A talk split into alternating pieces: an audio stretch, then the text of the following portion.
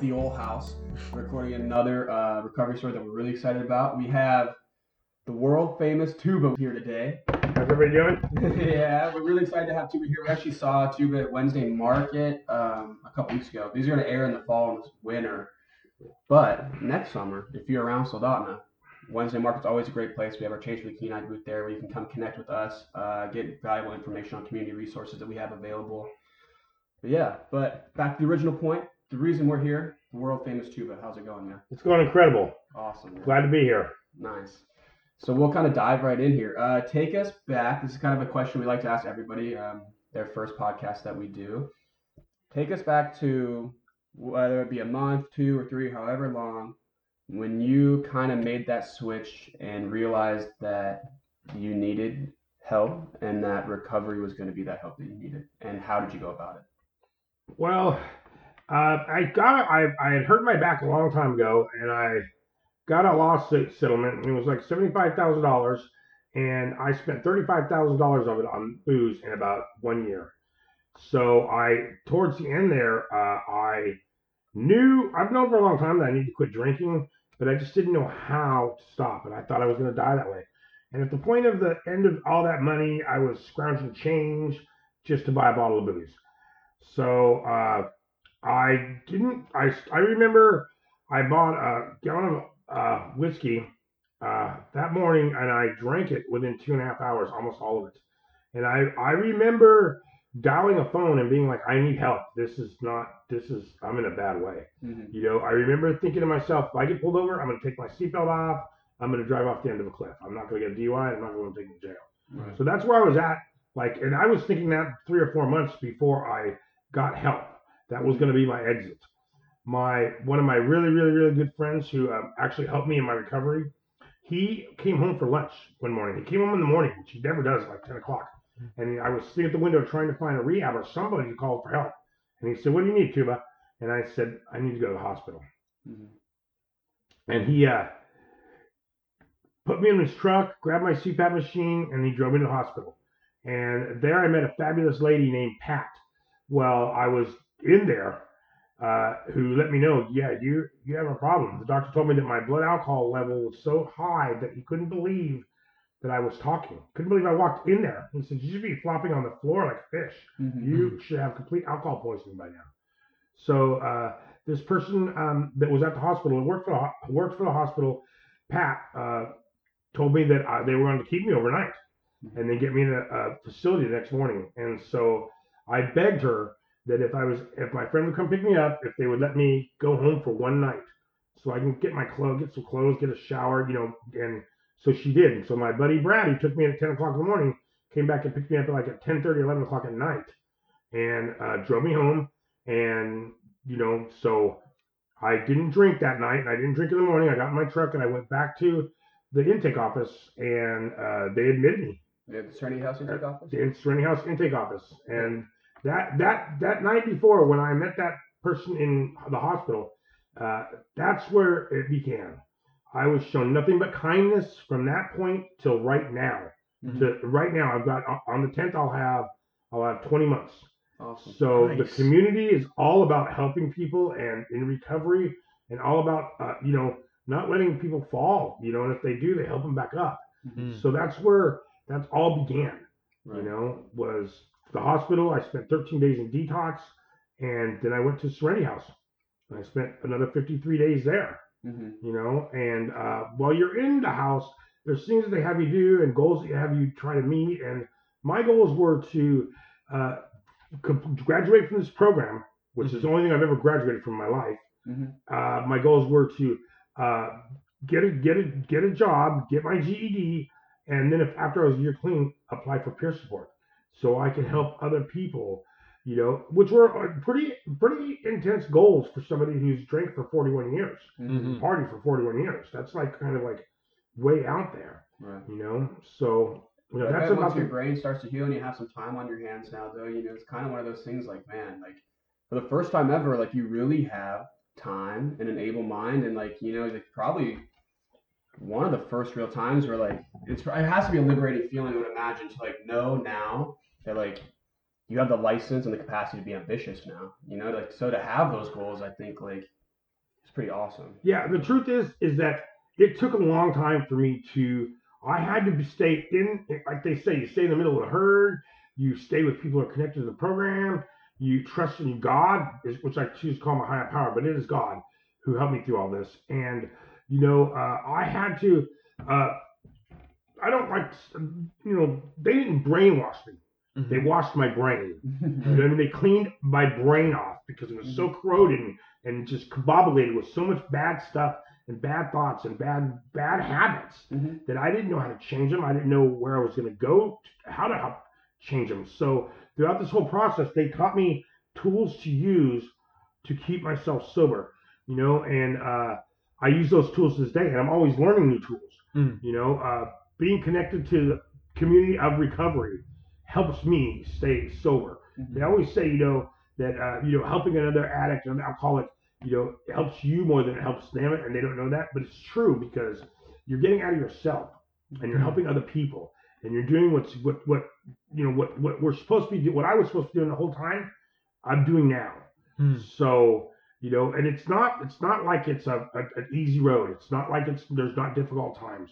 There's always going to be difficult times. There's always going to be hard times. It's Mhm. how they've taught me to learn how to deal with them Mhm. now Mhm. you know and if you've been been in any any ways like drinking and partying and you know doing all these bad things for 41 years and you get the opportunity to change it's not like your mind like my heart wanted to change Mhm. my mind didn't know how Yeah. you know uh, it was uh, it- it's like just learning like a baby learns to walk i had to learn how to live life Mm. you know, all over again. When I got out of a Serenity House, I had my, I, I a week before I had uh, had my friend take me on my visit. We got my truck, I got all the alcohol, out of, all the empty bottles out of my truck, went and cleaned my truck, filled up with gas, and then I parked it right behind uh, uh, intake. So when I got out, I would have my truck to go to my appointments and stuff. Mhm. And I thought to myself, oh yeah, I'm gonna get my truck, everything's gonna be great, da da da, woo, I'm free again. Well, I got in my truck and I cried. Mhm. I went to my first psychiatrist appointment that morning and I cried the whole time. Mm. I went to my second one that morning and I cried the whole time. I didn't know how I was like that little kid who first took his first drink or his first puff. Mhm. I didn't. I was a little kid in a in a huge world. Mm. I didn't know how to not feel scared, angry, sad, mad without having some kind of some kind of something in my body to alter my mind Right. Mm. you know. So uh, I when I the first day I got out, it was it was like a scared little kid, Mhm. you know, and it took a long time to be like, okay, I have freedom, I can do what I want, don't make the wrong choices, get to a meeting, go to my classes, Right. you know. So And what were some of those things that were like some of the most important things those in early recovery? Like if you're talking to somebody who's in early recovery now kind of having some of these same feelings and fears and anxieties, I guess more than fears really. Uh, what is some advice or like skills, uh, or really yeah, just like advice and tips that you might give somebody in early recovery now to stay connected and doing those kind of things? pray, read the big book, pray, do what's suggested, get a sponsor, go to meetings, Mhm. go to your classes that you're supposed to go to for recovery. Learn a whole new routine. Routine instead of getting up and getting a bottle of booze, or getting up and smoking, or getting up and doing drugs. Get up and pray. Get up and get to a meeting. Get up and get you know go you know I don't I don't suggest for anybody to unless that's what kind of person they are and they know they can do it. I don't suggest in your first days out of out of recovery or out of a uh, sober living home or something like that to get a job right away. They're really they, they suggest 30 days, get all adjusted, and that's what my my my roommate did for me. Mhm. You know, he he said the same thing that they say at the other places. You know, you don't have to get a job for 30 days. Once you go to classes, once you go to meetings, he did the same thing. He said, I don't have to pay rent for 30 days. I want you to get really deep into your recovery, get to your classes, get to meetings, surround yourself with people who are sober. And that's what I did. You know, for me being somebody who's very independent, you know, I left home at such a young age and been a runaway. For me being somebody who's so independent and just did what I wanted to, I had to step out of my comfort zone. I had to start reaching out for people to help. I had to start going to meetings. Um, I had to start talking at those meetings. And if everybody out there knows me, they know that I'm a talker. But mm. really, for me to be put on the spot and stand up in a meeting or, or you know announce myself in a meeting, it's harder for me to talk because now I'm put on the spot. Mm. So you have to mm-hmm. get out of your comfort zones and you have to start learning new, new, new and better habits. to mm-hmm. change your way of life. That's what I believe. Yeah, I really want to. Earlier, you said when you were first getting into recovery, actually, like entering the hospital, that people treated you nicely. And, you know, that's kind of almost like an expectation I have that people are going to treat me nicely at like a hospital or, you know, a care facility. But I think that really speaks to how you feel, though. It sounded like you didn't feel like they were going to treat you nicely. It sounded like you, I mean, I'm not trying to put words in your mouth, but it sounded like you felt like you were going to be rejected somehow. Well, the thing is, is uh, uh, 20 years ago, I had a very bad meth problem too, very bad. And I had been to three other rehabs in California. And in California, Pomona, San Bernardino, other places like that, they're really bad. They're not good rehabs. They're just there, you know, uh, they try, but they're they have so many uh, diverse personalities, gangsters, you know, you know, just hardcore people.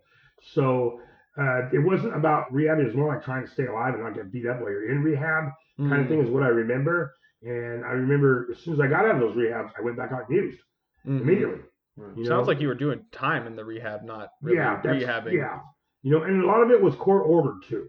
So I do believe that when you're court ordered, your no- mindset's not there to, you know, you're just surviving. You're not, you're, you know, you don't want to go back to jail. You're trying to do whatever you can to, to make the judge happy and stuff. I, so it, was, it was a different kind of uh, situation than it was here. Mhm. Here, when I went, from the moment I went into the hospital, you know, I was treated with compassion and love and kindness.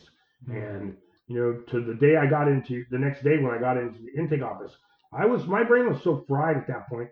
I remember sitting there with this big, thick piece of paper, bunch of papers they wanted me to fill out and answer these things. I couldn't even, I couldn't, I didn't get it. I, Mm. It was like just a bunch of jibbly up words on a piece of paper. And I remember crying and I remember them helping me and I remember them taking me to a room where I could fill it out so I'm not crying in front of those people. And, Mm. you know, they, they were really very compassionate about, you know, they, that I had a really bad problem, you know, and so, uh, you know, even in, even in, in detox, they checked on me Mm. every hour. They had medication for me so I didn't go into seizures. Uh, uh, opioids and, and alcohol, they say, are the hardest ones to come off of without having, you know, especially somebody who's been doing it for so long, Mhm. you know, that I, I, you know, from the moment I was in, in, in the facility, I was treated with complete com- kindness and compassion. Not once was anybody frustrated me. Even when I get frustrated myself, I was just, you know, even the people that were in detox with me were kind and compassionate to me. And, you know, Mhm. I think that all that kindness uh, helped me realize I wanted a better way of life Mm. also. Was it confusing at first? Well, my mind was confused. Yeah. Everything in my brain was confused. You know, Mhm. I, you know, it was about uh, three weeks at the house that I was at, Serenity House, that uh, I had a breakdown. I had a meltdown. I'm like Mm. 50 years old. I'm in rehab again. You know, I don't, you know, I spent all my money. You know, Mm. uh, I everybody's rock bottom is different. yeah. You know, um, I still had my family, uh, but I, you know, I did a lot of damage, and I still had my truck, and I still had a place to live. But my soul, my spirit, my being was beyond repair. I thought, Mm. you know, it was, it was, it was just a bottle of alcohol. You know, Mm. and that's all I was.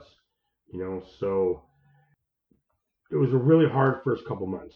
Oh yeah. You know, that's what I could say. What do you feel like helped you the most in those really crucial first months? What kept you there? I mean, I when you had that breakdown, I imagine you're looking in the mirror and saying, "Who am I? Like, what do I want to be? Like, how do you get through that?" No, I, I had a breakdown with a really incredible counselor, and you know she gave me some tough love, Hmm. and you know uh, every one of the counselors at Spring House were just so incredible. Mm. They never let me they never let me put myself down. I'm a Mm. cutter and a burner, and I've been that way for forever. And you know, one of the counselors there told me that if you have an urge to cut yourself, hurt yourself, you need to come to me. You know, and I remember getting ready. I remember getting a pen. I remember sharpening the edges. I remember going to sit in the closet by myself, and I was gonna. That's my release. If I don't have alcohol. I'll cut and burn myself, and I was just about ready to cut myself. And I remembered her words: "If you're going to do that, you need to come and tell me." And I did. I went down and I told her, and uh, she was not like, "Oh my gosh, I, I can't believe you're going to do that." da, da, da." She was Hmm. more uh, uh, coddling. You know, she let me know that I was a good person and I didn't need to hurt myself anymore, and there was a different way to change my life. How did you you deal with that vulnerability? Because I imagine that that was a different hard. experience. I had to learn how to be vulnerable. Mhm. You know, um, I've always been a crazy guy all of my life, so for even if, uh, part of what uh, I believe God put me in there for was to teach me vulnerability. Mm. You know, um, my body is really, really beat up. Uh, you know, I'm not, I'm not that old. You know, uh, but my body is really beat up. And there was came a point in time at the house that I couldn't, if I laid down for meditation or if I got on the couch, I would really have a hard time getting up. And a lot of people that, a lot of the other clients in the house would help me up. They'd Mhm. see me trying to get up. They'd be like, "Hey, don't let me help you up, Tina." And to this day, clients, people still help me up off the couches because you know it's it, it hurts more to try to get up by myself. And you know, being Mhm. the way that I am, I want to I want to do it myself. I don't want to yeah, ask for help. yeah. I, yeah, I think that independence gets so deeply ingrained because of some of those experiences you've had that even now, you know, 20 months sober, and this is uh, the reason I'm the only reason I'm really saying this to bring this up is for those people in early recovery who are like, man, like I kind of feel like I've been doing this a while. Even the first like two, three years, I feel like, kind of feel like I've been doing this a while, and like I still have troubles with these things at times. Like, man, you spent a lot more time learning to be independent and surviving and you have been having a support system which allows you to be like vulnerable and cooperative Hmm. like with other people you know it's like giving yourself that space and patience to really develop some of those skills and practice like some of that vulnerability trusting people again like learning some of those skills that like people with loving stable like engaging homes like get when they're children you know? Like some people aren't that lucky man. Like they don't get that you know? Then you're forced to be independent from 11 12 years old until you're 49 you know or however old. Like that's be patient with yourself love on yourself like you can still get it you know it's not it's not over now like if anything it's just starting you Right. know? Mhm. yeah Yeah, and that's how I feel too. I came from a loving, nurturing family, a great family, great home, uh, great parents, great aunts and uncles. Uh, I just didn't know how to handle the death of my father, right and that's what took me down in a spiral. And I didn't want to ask for help, and I didn't I didn't want to hear what anybody had to say that's reading out of a book. I didn't want to hear from some kind of psychiatrist that said, "Oh yeah, a lot of people's dads died," or you know, uh, I'd ask them, "Do you drink? Do you do drugs? Do you you know?" And they would say no, but I know a lot of people have problems. I didn't want to hear from that either. You know, I was very closed-minded. You know, so I had to learn. you're also 12 I was also 12, yeah. Hmm. And, you know, there was no explanation anybody was going to give me that was going to make me not want to die. right You know, so for, you know, 41 years, all I wanted to do was die. I didn't want to be here anymore. Hmm. You know, and I think that's why I drank and abused my body and did dangerous jobs and did dangerous things because I just didn't want to be here anymore. Mhm. You know, I used to say to God, "Geez, just let me die." You know, and Hmm. now I wake up every morning and saying, "Thank you, let me, thank you for letting me live." Mhm. Mm. You know, I live an incredible life now. You know, uh, even only 20 months into it, I can't see ever. I will have this disease for the rest of my life, Mhm. and this disease will be sitting in the backseat of my truck doing push-ups and working out, trying to kill me. It Hmm. wants me to relapse. It wants me to go back out there. It wants me to die all the time Hmm. you know so i have to hone my skills i have to always stay around people who are sober i always have to stay around people who, are, who i believe who are in recovery and helping people in recovery because you know when i was out there the only people i put myself around were bad people Mhm. Mhm. people who drank people who partied people who wanted me to wanted to see me hurt myself wanted me to start a fight in a bar i put myself around people that wanted to be entertained by me you know Mhm. i, I i'm not an entertainer anymore right you know, I don't mind being mellow, having people help me up off the couch. It's Mhm. really quite a, an easier life now. yeah Does that, does that go back to the tools? I know they taught you some tools, and that sounds like you started making strategies around how to live your life. I mean, I, I feel like when your life is dominated by a substance, that impulsivity can really reign supreme in the sense of like, if you are in constant pain, you want to feel good, right? Like, because if life is suffering and there's only these few moments that you're actually good, you know, you're always looking for that. So how did you how did you start putting these strategies that you learned into effect? Like, what did that look like? Well, uh,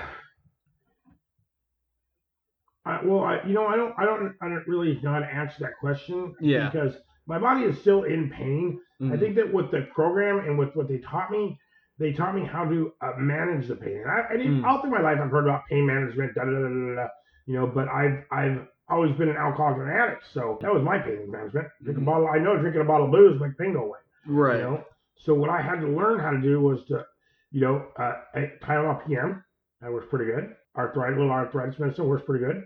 You know, add a little Advil and a Tylenol works really good. And none of those drugs are addicting. None of those drugs do anything for your alter your brain.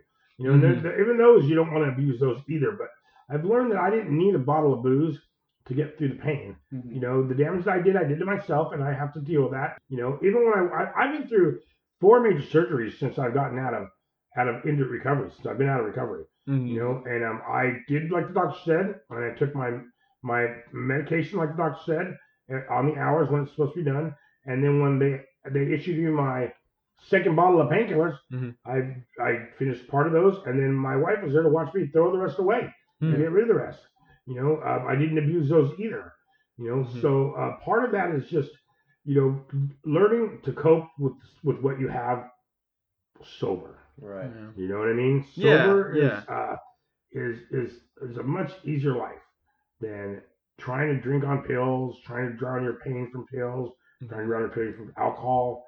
Uh, being sober, you got to live through. You know, you got to live through everything. You got to feel everything. Mm-hmm. But I Mm. spent so many so many years not feeling anything. That's oh, it's okay to cry. Yeah. It's okay to Mm. feel the pain that I'm feeling. You know, and I don't live in like, oh my god, if I was, you know, if I was just would have done this, or oh my god, da da da.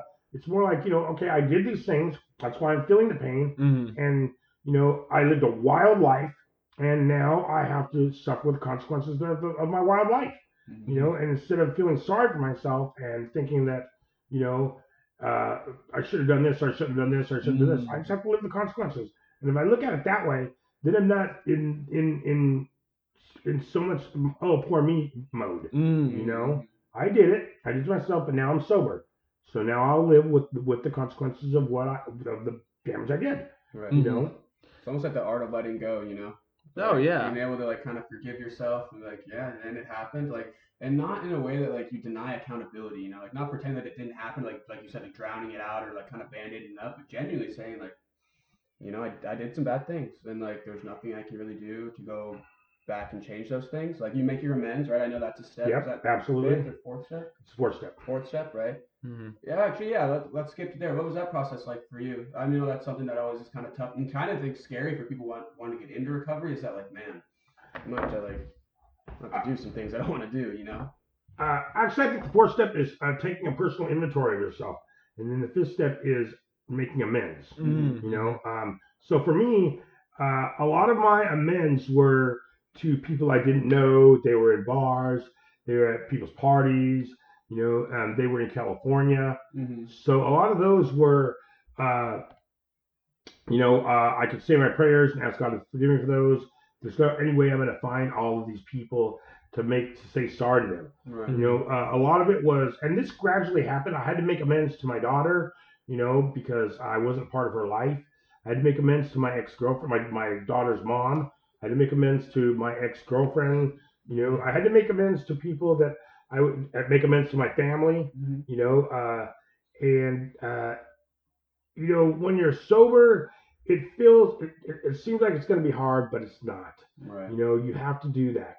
You know, you can't you can't keep any of that stuff in you. You have to you have to be sober and feel it. And you know, they say also that you know you're not making amends to make them forgive you. Mm. You're making amends to help forgive yourself. Yeah. You're making amends to you know so you can get through this. Mhm. You know what I mean? Some people aren't going to forgive me for some of the Yeah. stuff I did. For sure. Some Yeah. people aren't ever going to want to talk to me after what stuff I did. Yeah. You know, uh, Mm. some people probably beat me up if they saw me after the stuff I did. You know? Right. But you know, I'm I, I make amends so that I can I can start healing myself. And if they don't want to forgive me, then I'm Mhm. not going to blame them for that either. Yeah, no, You know, that's Yeah. I did the damage, and it's anybody's opportunity whether they want to forgive me or not forgive me.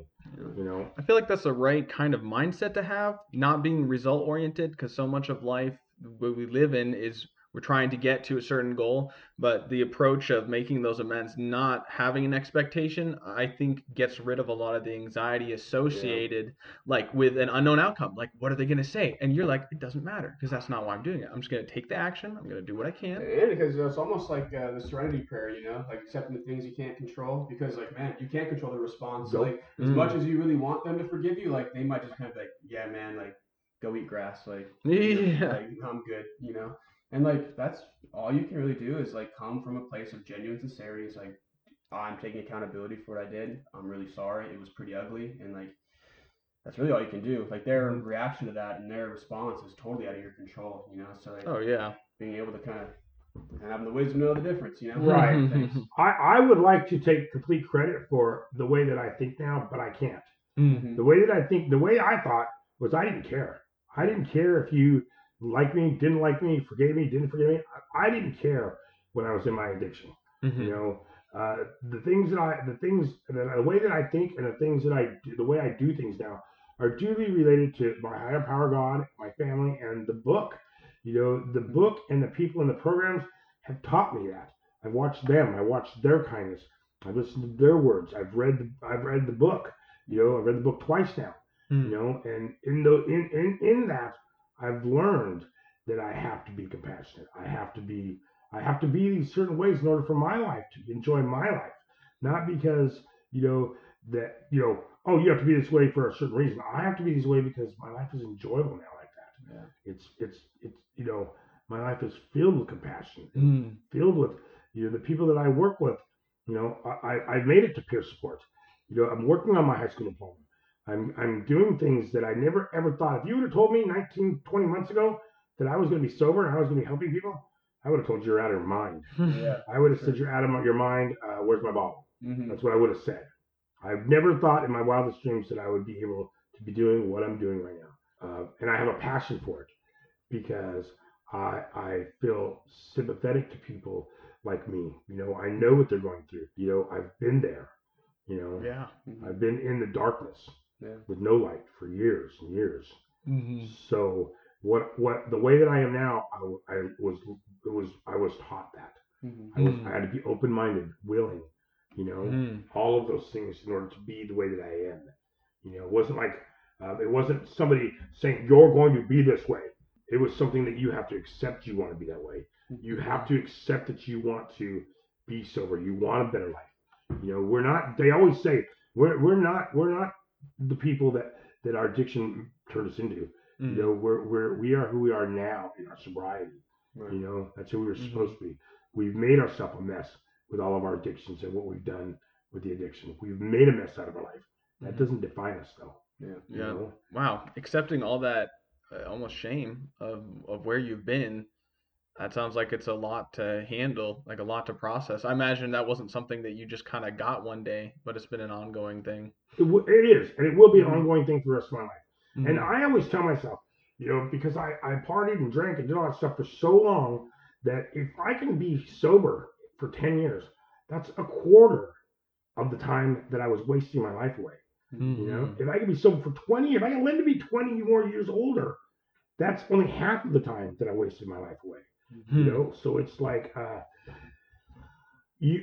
I always say this, and I've heard it. I've heard it in the meetings. I've heard it before. Uh, I always say that if I if I go after my sobriety, like I went after that bottle of booze or those drugs, Mm-hmm. I live a great life. Yeah. I will Hmm. live a great life, and that's Mhm. what I do. I go after my sobriety like it's like my life. My life depends on it because it does. Mm. I have to stay sober. I don't have another drink in me. You know, I don't have another get a bottle in me. I didn't. Dr- I don't know what one drink is. I don't know how to Mhm. drink one drink. Right. One drink to me is giving you a drink and me drinking the bottle. Mhm. I don't know what one drink is. And that's Mhm. something we kind of, we were talking about before we started recording too. That I think is really important for maybe people who are just maybe stumbling upon this and don't necessarily have like any firsthand experience with like that genetic component of alcoholism. That like it's kind of confusing I think for people when they're like, oh well, why doesn't so and so just like they realize they can't handle it? Why don't like they just stop? You know? And it's like it's not exactly that way, you know. And it doesn't look always like you know that stereotypical i'm throwing air quotes up right now but like the stereotypical like alcoholic where like oh, you know, so and so had a great job and they ran like themselves into the dirt and then now they don't have their family anymore and like they got their kids taken away. Like it doesn't always look like that. Some people can like function decently for a long time, but it's when they drink, like it's almost like a blackout rate. Like if your blackout rate is 99.9%, like it's kind of a sign, you know? Like and that's like people I think get confused sometimes between like what an alcoholic looks like if you've never if it's not in your family, you don't have a firsthand experience with it. So I think like that's kind of a important thing to hit on. There's like there is mm-hmm. no shut off valve, like you said. No. Like there, there's like no casual drinking. There's no responsible drinking. Like it genetically, like it's just not an option. Like it literally does not exist. It doesn't happen, and it's like zero percent chance. Like you start, like it's gonna be a lot. It's gonna be a, a rodeo a little bit going down Yeah. the pipe there. Well, I started. I started when I was 11 or 12 years old, and I didn't stop till I was 50 years old. Mhm. Mhm. You know what I mean? And uh, it wasn't towards the. It was. You know, I drank all the time. It wasn't until like the last 10 years that I drank every day. Yeah. You know, and I and when I introduced That's myself, 30 years of like not doing it every day. You know, like that's there's, there's not a lot of people in your life, like except for your immediate family, that's seeing you every day for 30 years. right, You know? right. So like that's kind of exactly the point I'm hitting on. So I'm glad that kind of Yeah, you know, um, and uh, when I say back earlier when I said I drank that much whiskey in, in, in, in two and a half hours, it didn't. I didn't decide to drink that much whiskey in one night. It took 41 years to, to have that high of a tolerance, Yeah. you know, and And to walk into the hospital, first of all, Walking. walking. yeah. right to sure. walk in. It took that many years to make that high of a tolerance in my body, and your body's only going to be able to do that a couple times Yeah. Mhm. before things are going to start going really south. Mhm. Mhm. you know, and I believe that everything that happened that day to get me into the hospital was all an act of God. I believe that the job that I'm doing now was an act of God. You know, it wasn't it wasn't me deciding to get sober. You know, when I read when they, they had to do an intense background check on me, and when I got that background check back, I had been arrested 30 times from the time I was 18 to the time I was 40 something years old. And I looked at those arrests, and they were just crazy. They were the wildest things. And when I looked at them, I was like, "Wow, I could have died there. Oh, I should have went to prison for seven years there. Oh, I should have went to prison for ten years there. Oh, I should have died there. Oh, this should have happened." It was like, it, I, I, I, I started crying when I read that police report because at that point I had already applied for peer support, Mhm. and I realized that God knew what I was going to do when I was 50 years old. He knew I was going to change my life. I didn't, but He Mhm. did. And it was like a testimony to read that, see that. I was one step away from not being able to get this job, one step away from being in prison, one step away from dying. Mhm. He knew that I was going to help people when I, you know, it, when I was 50 years old. I didn't know Mm. that. Yeah. Now with that whole, sounds like your whole life has been kind of self-destructive. I mean, you said Absolutely. it yourself. You kind of want to die, and and even that last story sound it reads like a suicide attempt. I mean, if you hadn't made it to the hospital, you probably wouldn't be with us right now. So like that, how with that long of a time of spent just hating yourself, how did you learn to love yourself again? I mean, do you even feel that, or is it more of like getting it from other people? Like, man, that blows my mind. what I used to say, they say you can't love somebody without loving yourself first. So the way mm. I used to get around with that is I would say, I love hurting myself.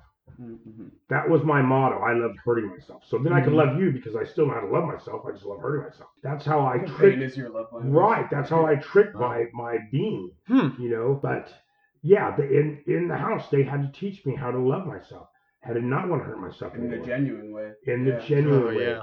You know. And um, I I once I realized I didn't want to die and I wanted to be with my grandkids and I wanted to be with my wife and family, you know, and I wanted to be sober.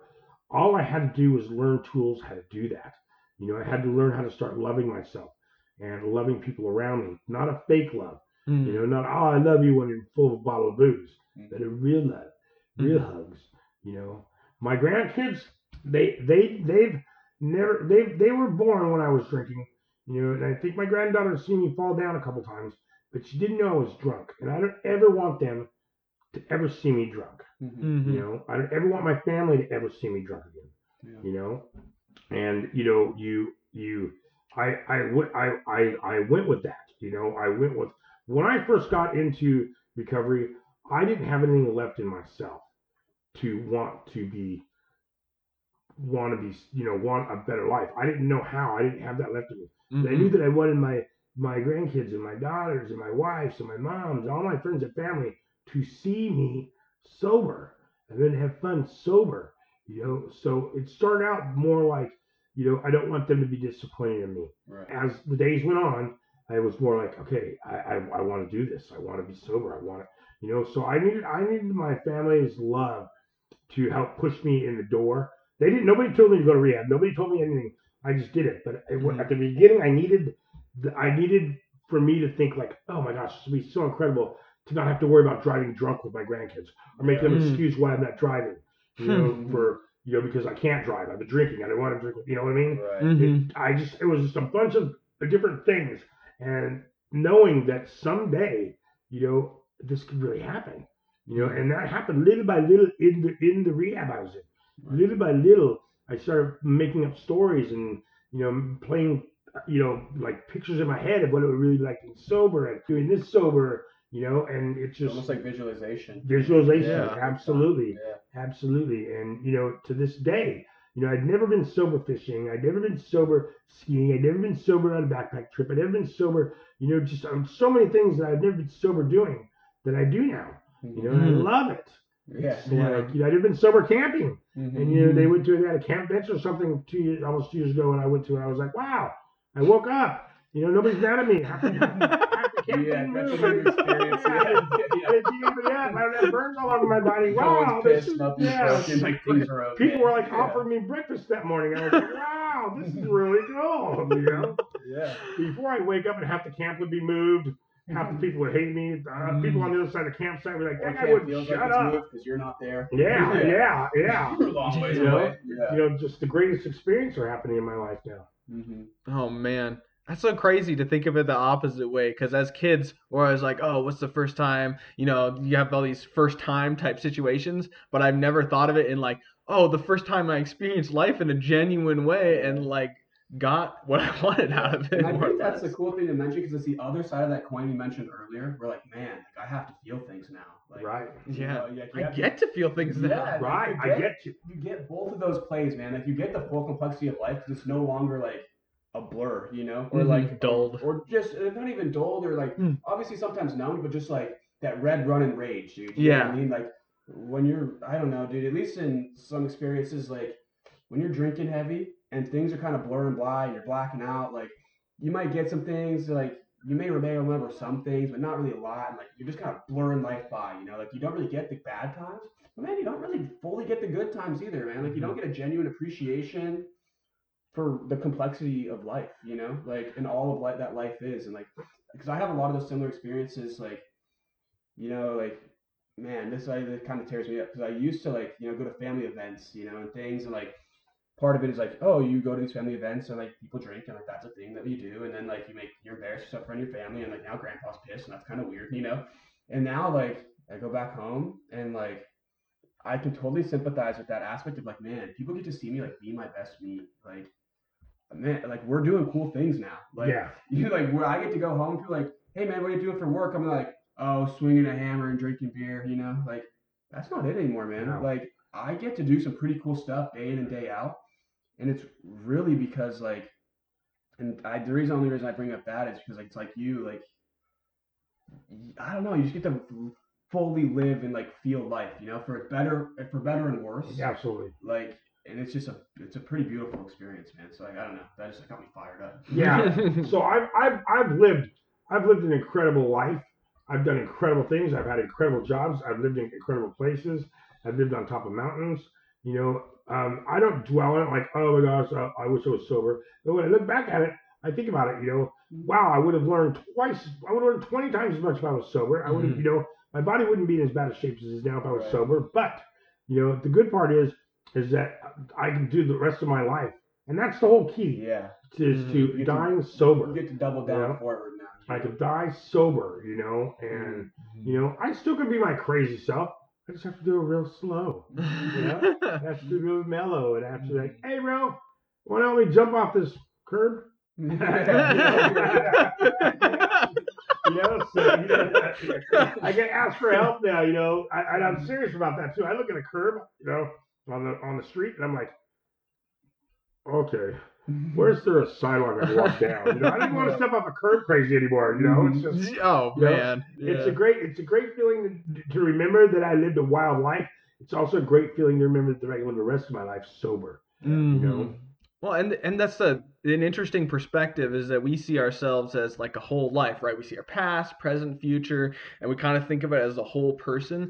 And yet we all experience only the present. Like the tuba that I know is only the tuba that's right in front of me. Right. And so for everyone else on earth at this moment, that is who you are. Yeah. So even though you have a past, for anything that you do in the future, it's a unique and original moment that that would have gone so much differently if you had changed things back then. I mean, in the sense of um, I guess your past doesn't define you, but Right. you're you're in your own timeline, so it's really hard not to do that. Right. Mm. Right. Yeah, no, for sure. Right. Hmm. You know, I, and when I mentioned skiing, I was an avid skier. I loved skiing. You know, and last year because I had so many surgeries, I didn't get a ski. Mm-hmm. So this year, that's why I just can't wait. I know probably don't want to hear this, but I can't wait for sun, winter to get here. you know? Because even though I won't be able to ski the way I used to ski, Mhm. it'll be the first time ever that I skied sober. Yeah. You know, ever. you know, just like when I'm fishing, it was the first time ever that I was sober. You know, even when I was fishing, maybe when I was a little kid, I was sober, but even towards the end, when my dad was before he got sick, I was sneaking the beers. Me and my little cousins would get up in the middle of the night and sneak sips of the beer that were left on the tables, and so I was drinking back then too. You know, Mm. so it's like, yeah, yeah, you know, all the experiences I have to look forward to sober are just like, you know, like a little kid going to Disneyland. You know, Yeah. I can't wait. Sounds like a special Christmas almost like yeah, it's like that that experience is a present that you can't wait to open up. You're like, I wonder how it's gonna be. Is I get to really get all of all of the feeling out of this. yeah, You kind of get to recapture that innocence you didn't really get to have after your father passed. Like, Absolutely. Hmm. absolutely. And that's a beautiful thing. Yeah. So I think there's a lot of people that go through like traumatic things, you know, and they're expected to be like, you know, things like that, you know, like the man of the house kind of thing, or like, you know, some of these archetypes that like we're kind of pressed into playing when we're really not ready. And you're like, man, I kind of just, it could be kind of cool if I could be a kid, you know, that'd be sweet. And now, like, obviously you're an adult and like you get to, but that's even the cool part because like you get your own car, you get freedom, you have your self direction, and you still get to enjoy it with that innocence that you never got to enjoy. Yeah, before, absolutely. And that's like it's one of the most beautiful things about recovery that I like love to see like all the time. Yeah, really and, and you know, you learn, you get to learn how to forgive yourself too, because by leaving my mom and my little brother and my sister, you know, I damaged our, I damaged the relationship with my little brother, and I damaged relationship with my sister. I should have been there to protect them and to protect my little brother and to help my mom and stuff. So those are some of the things that I will have to live with the rest of my life. But I've, I've made amends with them and I've talked to them and I've asked for the forgiveness, you know. But you know, uh, when we do that to ourselves, we don't realize that we're what we're, we're we don't realize that we're hurting the people who love us the most, Mm. you know. And a lot of times we don't realize that till we're sober. Yeah. You know, we have to look back on that and we have to be like, okay, yeah, you know, we're not just hurting ourselves, we're Mhm. hurting other people Mhm. that loved us, you know, for years. Yeah. You know, it can be harder too, like in those moments of clarity when you do know that you're hurting those people, you know. Oh, that's a good point. You know, like when you're kind of stuck in like, because one that I actually think about quite often is like this guilt shame cycle that people in their active addictions go through. Because there are those moments of clarity, at least in some experiences, where like, man, you know you're doing bad things, but you're just not at that place, or you're not really like, you don't have whatever's missing. You're not quite at this space where you're like, man, but I need help to change, you know? So like those moments like it's stuck in that guilt shame cycle. So if there are people who are listening now, like you know, that are kind of like, man, this is me, you know, like I know at times that like I'm hurting people I love, you know, even then like you kind of band-aid it up though, like you kind of can Right. use again and band-aid that thing up and kind of just keep pressing forward until you forget about it again. Like you can break that cycle. man. absolutely. Like dude, that can end. Like and they can do it soon. We just you have can to do it right now. Yeah, just right now. we have to- Yeah. You can stop right now. You just have to want it. You Mhm. have to be able to want wanting to live a different life. You know, reach out for help. reach out for help. And you can't beat yourself up over it. You can't be like, mm-hmm. oh no, I've done other stuff. Nobody's gonna look forgive me.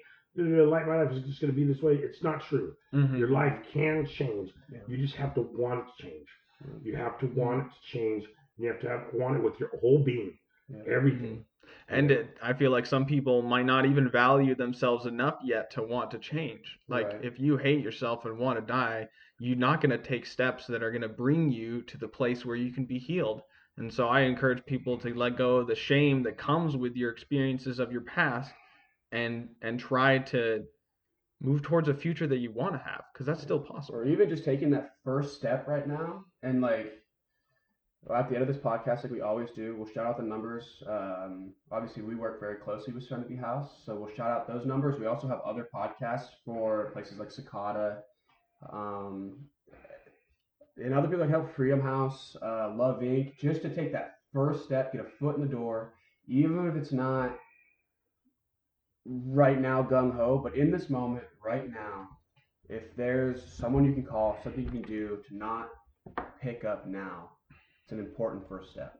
Important first step. Just get make the start making connections and get that foot in the door ASAP. Like while you're thinking about it right now. Absolutely. It's our God given right to be happy. Mm-hmm. You know, even if we don't think we deserve to be happy, you do deserve to be happy.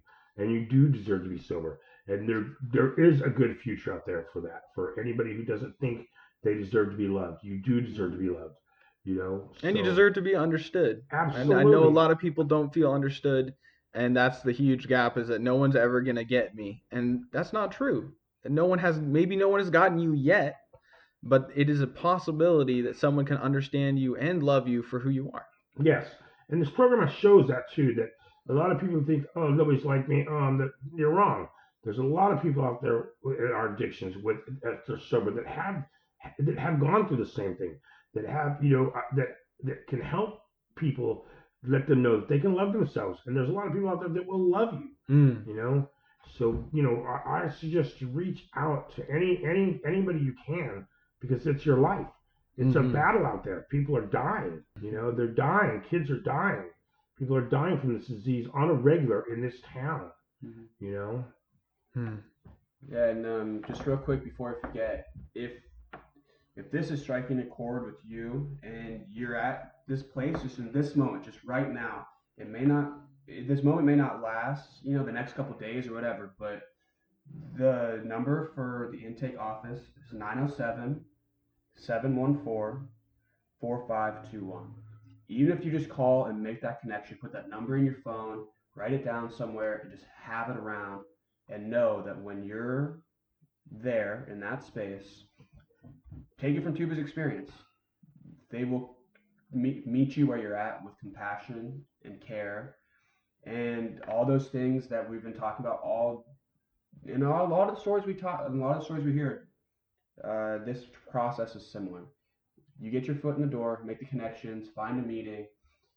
They'll meet you where you're at and they will love you. And they, they Mm. will over time it doesn't sound like it now and it doesn't feel like it now but over time they will help you learn to love yourself and Absolutely. put yourself in these shoes like that all these 65 stories that we've shared so far Hmm. where a lot of these people are at this community is a special community when it comes to recovery community because they're very connected very loving very supportive group of individuals it absolutely is. one more time, that number is 907 714 4521. Hmm. Um, is there anything else we wanted to hit on? I just want to say thank you guys for giving me this opportunity to reach out to my community and try to give back a little bit that was so freely given to me. And actually, yeah, if you make that call right now, you can go see Tuba because he's at the peer support. Absolutely, come and see me. These are guys that would love to love you and help you love yourself. Uh, this was You and I for the Kenai.